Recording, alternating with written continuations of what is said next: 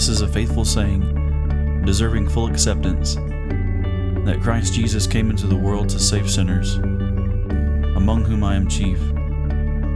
1 Timothy 1 and verse 15. I'm Jason Garcia, and this is Faithful Sayings.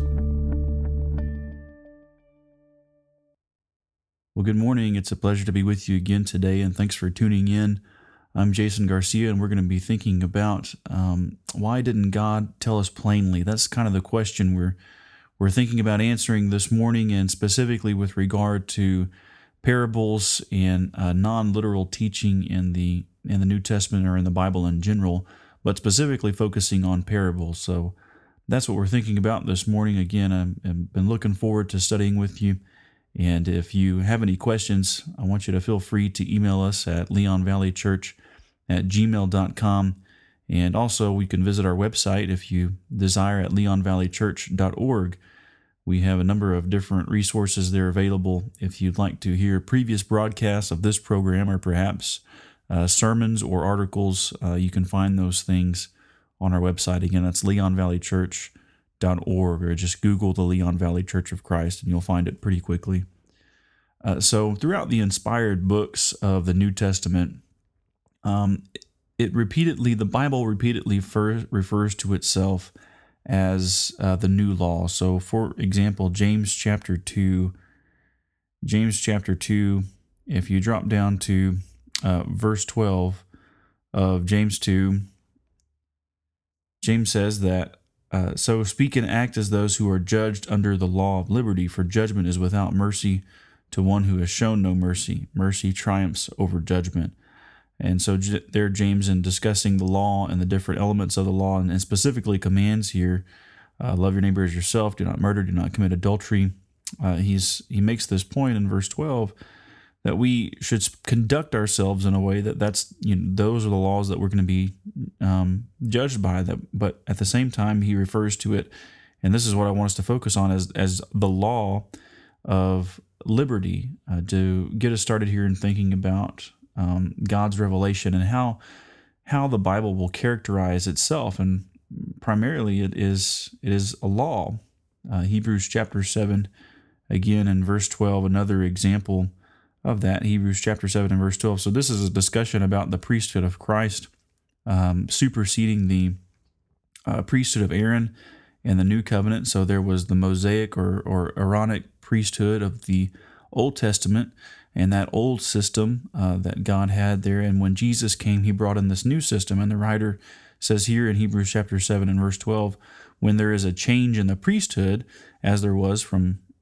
Jesus came into the world and became our high priest um, for us, it says, when there is a change in the priesthood, there is necessarily a change in the law as well. So, uh, again, the Bible referring to itself as as a law and the commands of God as as the law of God. And here, the point that the writer is making is that uh, Jesus changed the law, or he brought in this new law, the law of liberty that James is talking about there in James chapter two and verse 12. Certainly, a lot of principles carry over from the Old Testament into the new, uh, into the new law from the old law, uh, but there are some differences, and some of those, um, many of those things have been done away with. That tabernacle system as as a whole, uh, you know, we don't we don't sacrifice animals anymore. We don't observe uh, the Passover. We don't observe a number of uh, holy days and do things that uh, the Hebrews did because God has nailed those to the cross. Colossians chapter two verses 11 and following. Uh, another example is in Galatians chapter 6 in verse 2. Galatians chapter 6 in verse 2 uh, says this that we should bear one another's burdens and so fulfill the law of Christ. So there it is. It's very plain that we have this new law. Christ is the lawgiver, his law is the law of liberty. Uh, but the New Testament is not a a law book. You know, as we tend to think of law books, you know, we have these big, giant, uh, uh, you know, massive books that are just just code after code after code, and ordinances of things of not to do, and references and cross references to other sections. Um, the New Testament doesn't doesn't operate that way. It's not in, in the sense that it's just not a compiled list of rules and regulations, right? It's it's letters and it's correspondence and it's history and it's prophecy and it's all these different things that were written to a specific audience within the first century, right? No, nothing in the New Testament is written specifically, for example, uh, to me, right? Paul, when Paul wrote um, to the church at Thessalonica and, and wrote Thessalonians, uh, he wasn't addressing that to me. He was addressing it to that church. But nevertheless, there's something in those letters for me to learn, right? So, why did God reveal himself to us in that way? Why didn't he create just a list of rules and, and just say plainly, here's what I want you to do, here's what I don't want you to do, and here's what you can, here's what, how you can be saved and find salvation in, in Christ? Uh, but we have these letters and we have the story of, of the gospel of Christ that we can see for our, ourselves. And why was Jesus also uh, so cryptic at, at times? Why was he difficult to understand? How many times do we read that in the Gospels that uh, he, even his own disciples and closest disciples didn't understand uh, what he was saying? And a lot of times they would ask, "Master, what does this? What does this teaching mean, or what does this parable mean?" And so they had many questions, many questions like that. And some things um, are just plain hard to under, understand. Uh, but nevertheless, the word which Jesus spoke is the standard of judgment for us in the last days. And, you know, we look in John chapter 12 and we remember his his words there at the end of that end of that chapter in verse 48. He says this, the one who rejects me and does not receive my words has a judge, and that is the word that I have spoken will judge him on the last day. Uh, so if you know some things are difficult to understand already, uh, why would Jesus be cryptic and use parables and different sayings in his teachings? Uh, if if that if our understanding of those things is critical to surviving judgment, right? It's the word, the words that he spoke are going to be the standard of judgment uh, that are held up against us in in the last day. So uh, why why make those words difficult to, to understand? I think there's a reason for that, and the Bible explains it. And we're going to begin in Matthew chapter 13, really. Matthew chapter 13 now, as we're as we're beginning to answer the question that we set out to answer at the, the beginning of of our study. Why um, why didn't God just tell us these things plainly? Why do we have like the parable of the sower that we're about to read? Uh, so Jesus gives this explanation here about the purpose of parables and why it was that he would teach uh, in this in, in in this way. Uh, so just to be clear, and so that we're on the same page, a parable, which makes up about one third uh, of all of Jesus's is teaching, is usually a story that he told. Right? We know the parable of the prodigal son that we're familiar with, uh, where the younger son leaves home and he squanders inher- his inheritance and he comes back um, and is penitent and wants to become a servant of his father and is no longer to be worthy to be called a son, but his father embraces him, right, and, and throws a big celebration and feast. And, you know, that parable is told to demonstrate uh, and illustrate a number of things like the grace and the mercy of our, our, Heavenly Father who, who wants his children who are lost to, to come back to, to him and he will embrace them. Uh, but also the attitude of those who are already in fellowship with him that uh, like the older brother, um, had an attitude of resentment, and he was not happy that his brother had returned. Uh, that parable was told to, I think, emphasize that point in particular to to the audience. But we're we're familiar with these stories, right? So Jesus tells these stories in order to illustrate a spiritual truth, right? So it's he draws comparisons from from nature or human circumstances and families or weddings in order to teach a spiritual lesson. So he just takes what we know and what we experience in the real world on a physical level to reveal some truth about God and about his kingdom and about judgment and what those things are going to look like and how we're to conduct ourselves. Um, so the word parable uh, literally means to cast alongside of. So it's it's a teaching aid. It's it's a story that's cast alongside of the truth being being taught in order to illustrate that that truth. And some sometimes it's referred to as an earthly story with a heavenly meaning. I think that's a, a good, concise way to think about what a parable is.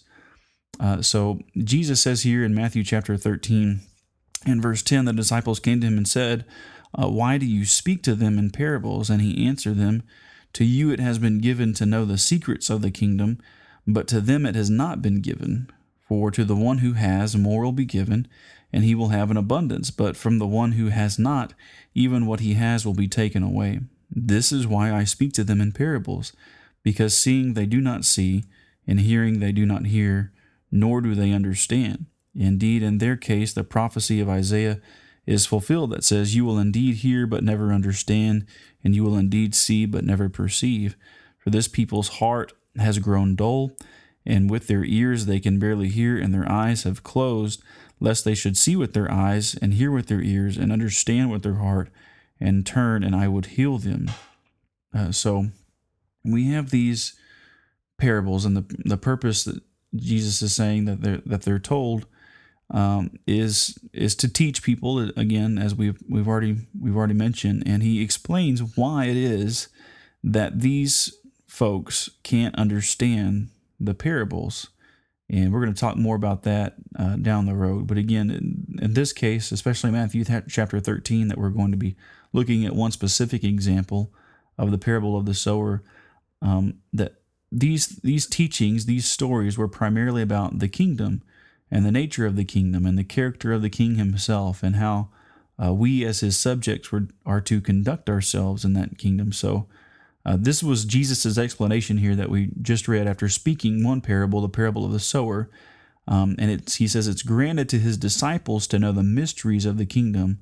Um, and Jesus came to give life, his life for for his kingdom, and to preach the gospel of the kingdom and repentance. Um, that the kingdom was uh, imminent and it was at hand, and he was going to bring it into uh, the world. Uh, so when we think about interpreting interpreting the parables, we need to avoid two extremes. And one of those extremes is that says, you know, there's only one lesson to be learned here within a parable, uh, and every uh, every detail within the narrative. Uh, the other extreme is, is that every detail within the narrative must have some meaning, um, and there's there may be one central message, uh, but there may be other truths within the parable itself, like the prodigal son that um, I noted noted earlier. And you know, there's a number of things that we learn from that parable about God's love and His willingness to forgive, and what our again what our attitude should be toward those who return to Him. And that's really what that par- that's probably the central message of that parable given the audience at the time, the Jews who were not happy about uh, tax collectors and other sinners re- repenting and so Jesus told them that story and and how the father rebuked the attitude of the the older son uh, towards the younger son who had returned and and was repenting. So why did Jesus teach this way? It, it, it was not to first of all, it was not to obscure the truth or to make his teaching and his law difficult to understand. That was not the purpose of these parable. Again, he says in verse 9, uh, if you back up in Matthew chapter 13, if you're still there with me, he says this He who has ears to hear, excuse me, let him hear. He who has ears to hear, let him hear. And so the teaching, the teaching then, it was for anyone who was willing to listen. Anyone who was willing to listen. And Jesus says it had been granted to the disciples. This is the passage that we read a minute ago, it had been granted to the disciples to understand these mysteries, not because God had miraculously just zapped them with understanding, because there were there were many times when they didn't understand, and again they were they would ask for the explanation of of a parable, as they do with this very parable here in the parable of the sower. And they'll say, "What does what does this mean?" Uh, but the reason they were granted understanding was because they were willing to listen and to seek. They had the ears to hear, even though it didn't make sense to them at first. They inquired, they wanted to know. They didn't just throw their hands up and give up. They wanted to look deeper into this and they wanted to, to have their minds open to what Jesus was saying. So, um, the, the purpose then of these parables that we see was to divide the humble heart from the hard heart. And that's the explanation that we see in Isaiah um, that the prophecy that Jesus quotes here in verses 14 and 15.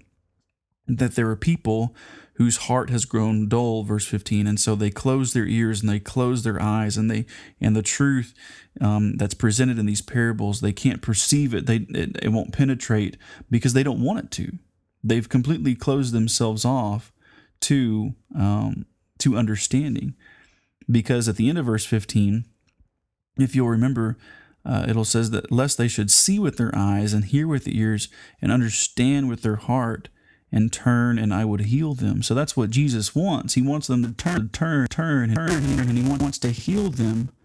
But they don't because they've shut themselves out to the to the truth. And so they've in, in, in essence sifted themselves out because of their attitude toward Jesus' teaching, toward these parables and towards um, all of what he was all of what he was saying. Whereas the disciples, they had the ears to hear, and anyone can who has the right attitude. So whoever again has ears to hear, to receive the word of God, to bear fruit, Jesus says, more will be given to him. So in, in what sense did he he mean that? And if you look over in Mark chapter 4, Mark chapter 4 and verse verses 23 and 24, he's connecting, he's making the same connection. He uses that expression again. Uh, whoever has more will be given to him, and he who does not have, uh, even what he has will be taken away. So he's and he's he's applying that to a specific um, a specific thing, and that is listening, and in particular, listening to what he has to say. So uh, look at uh, Mark chapter four. And again, in verse 23, here it is If anyone has ears to hear, let him hear. And then verse 24, he said to them, Pay attention to what you hear, for with the measure you use it, it will be measured to you, and still more will be added to you. For the one who has, more will be given, and from the one who has not, even what he has will be taken away. And so Jesus is saying, if if if you have the, the kind of heart who wants to know the truth and is willing to listen to the word of God, it's going to be granted to you. You're gonna you're going to find it, and that's the promise you know that we're familiar with in Matthew chapter five, uh, and and or maybe it's chapter six where Jesus says, "If if you seek, you will find. If you knock, the door will be open. If you ask, you will receive." And that's specifically with regard to the truth. He wasn't trying to hide the truth in telling these parables and, and doing this, but it was to communicate the truth. These parables were told to communicate the truth in the most effective way for his purposes. And and so people would learn and learn even more and be granted wisdom from God. And but it was only the people who wanted, who wanted the wisdom that God was offering, who wanted the truth of God. And that's a principle that we see time and time again. You know, how many examples do we see in, in the Bible of people uh, who closed themselves out to the truth and to learning? And the power of the scriptures, the power of the Word of God, only works in those with good and honest hearts. And that's what the parables, that's who the parables were designed to reach. Um, look at what he says in, in verse 15. In their case, they hear, but they do not understand. They see, but they do not perceive. And again, he gives the explanation. The root of the problem was where? Verse 15 of Matthew 13. The problem, the root of the problem was their heart. Their heart had become dull. They had closed their eyes and they scarcely hear because they lacked a heart that was willing to seek, to understand. And so they couldn't be healed. They couldn't hear the truth. They couldn't hear the good news so long as they maintain that disposition and that that heart. And the fact is, many, if not the majority of Christ's audience, thought they already knew everything when in fact they had a very distorted view about the true nature of, of the kingdom. They were looking for this physical uh, manifestation, this this this kingdom that would overthrow the Roman government and, and the tyranny that you know that the, that the Roman government brought. Um, and they were so convinced in their own minds that that's who the Messiah was going to be uh, and that's what he was going to be teaching us about in order to give us hope. They thought they knew the truth and they had the truth, but they didn't.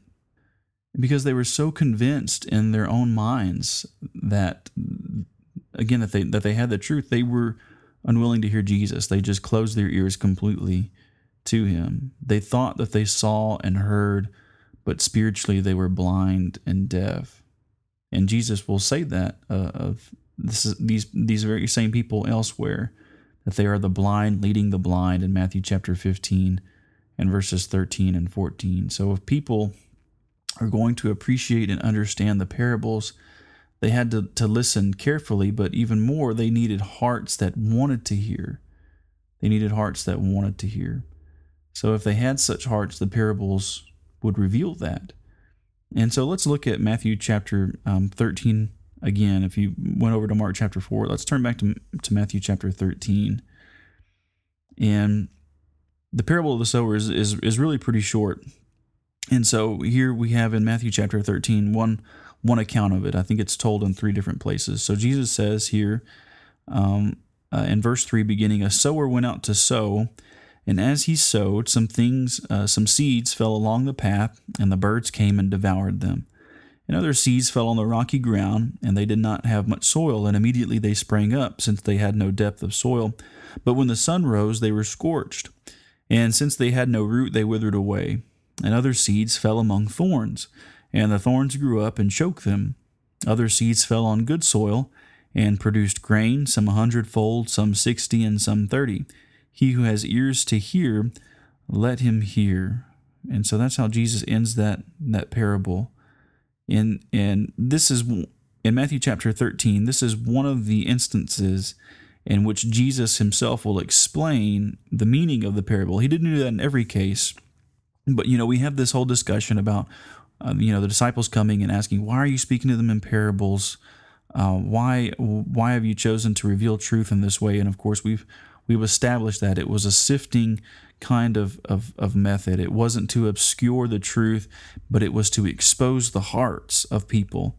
And that, that is made even clearer in Jesus' explanation. Now, so if you drop down to verse 18, uh, look at him explain and hear him explain the parable of the sower.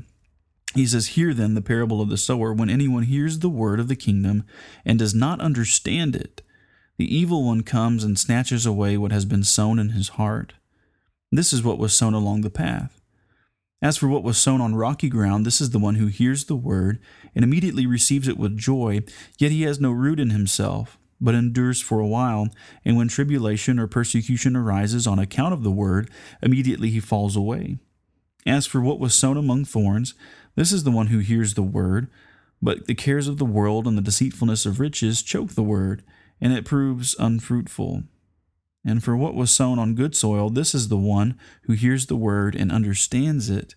He indeed bears fruit and yields, um, in one case a hundredfold, in another sixty, and in another thirty. Uh, so the one who hears the word, Jesus says, and understands it is the one who bears fruit ultimately for God. So we have all these people, all these listeners in the different soils who hear the word of God and ultimately reject it, right? Whether it's the wayside soil or the rocky soil or the thorny soil, uh, all of them end in the same result. They reject the truth for one reason, for one reason or another. They didn't have hearts that ultimately wanted to hear the truth and be committed to it. Uh, so the parable, the parables ex- expose that, and this was not a new principle that Jesus was was introducing. Uh, it, it, had always been true. And it's really, if you go back to Proverbs chapter 2, verses 1 through 5, it's explained there as well.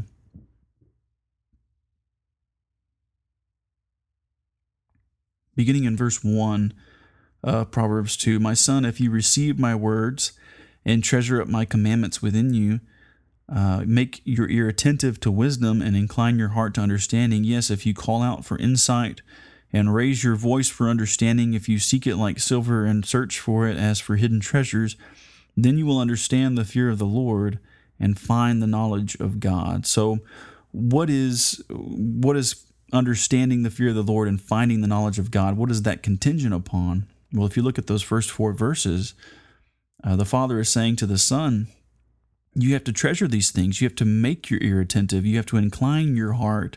In other words, you have to desire this this truth. You have to want it. You have to call out for it. Seek it like as if it were a precious precious treasure.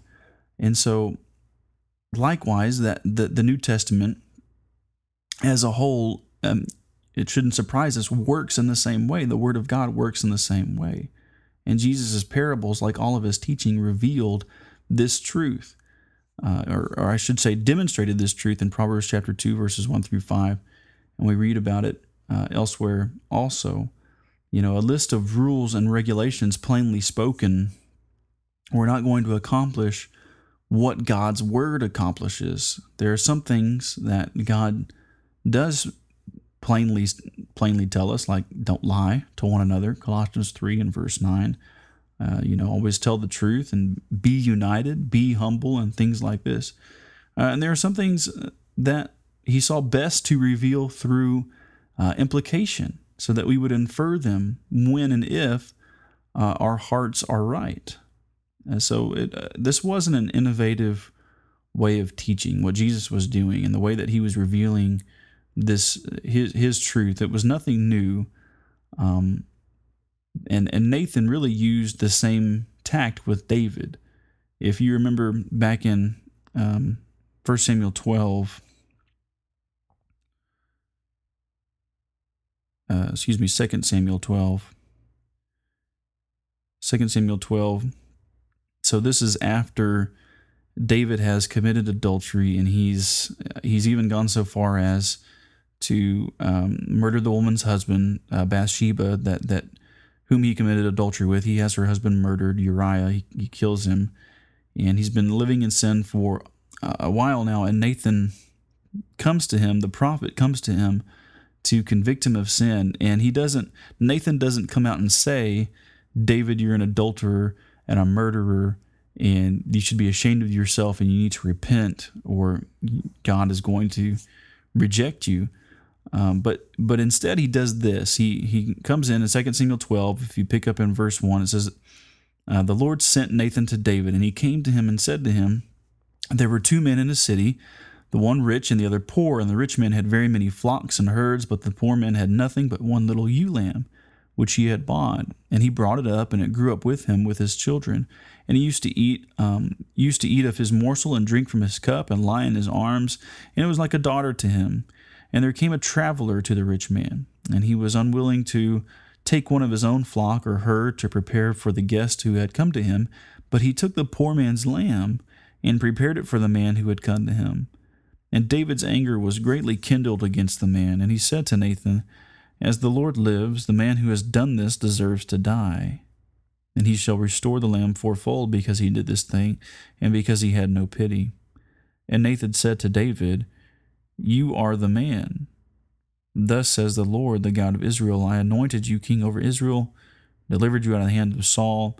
And then Nathan proceeds to pronounce judgment upon uh, David. So uh, Nathan doesn't again come out and just plainly say, "David, you're an adulterer," but he gives this. He he tells this parable, this story of a rich person who oppresses the poor and takes takes the only thing that he had, even though the, the rich man, of course, had an abundance to pull from in order to provide for this traveler coming coming through, and that was convicting to David. That it revealed his his heart and and you we see his his penitent attitude of course in this chapter but also in psalm 51 the psalm that he wrote after nathan had exposed his sin to him in, in, in this way he told him this story and and david saw clearly through this story that he was really the villain he was the evil man and so this story or parable evoked a response from david he was angry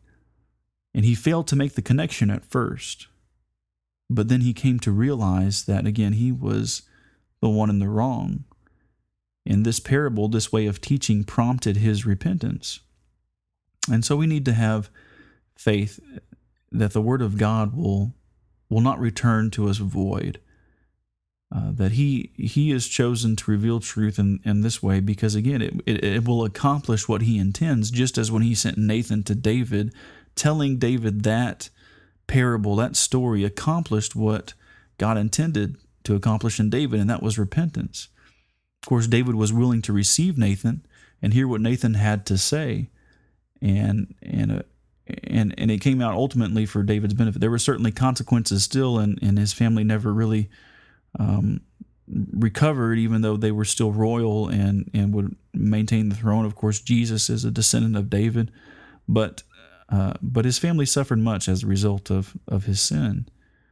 And again, the, the reason God tells us or reveals truth to us in this way and didn't just give us a list of rules or regulations. Sometimes, again, he tell, he does and tells us things plainly. Uh, but when when he doesn't, there's a, there's a reason for that, and there is there is a purpose, and we need to have faith in that purpose and that and and the way that he is going about it, the way that he has chosen to reveal truth, and specifically in regard to the parables of of Jesus.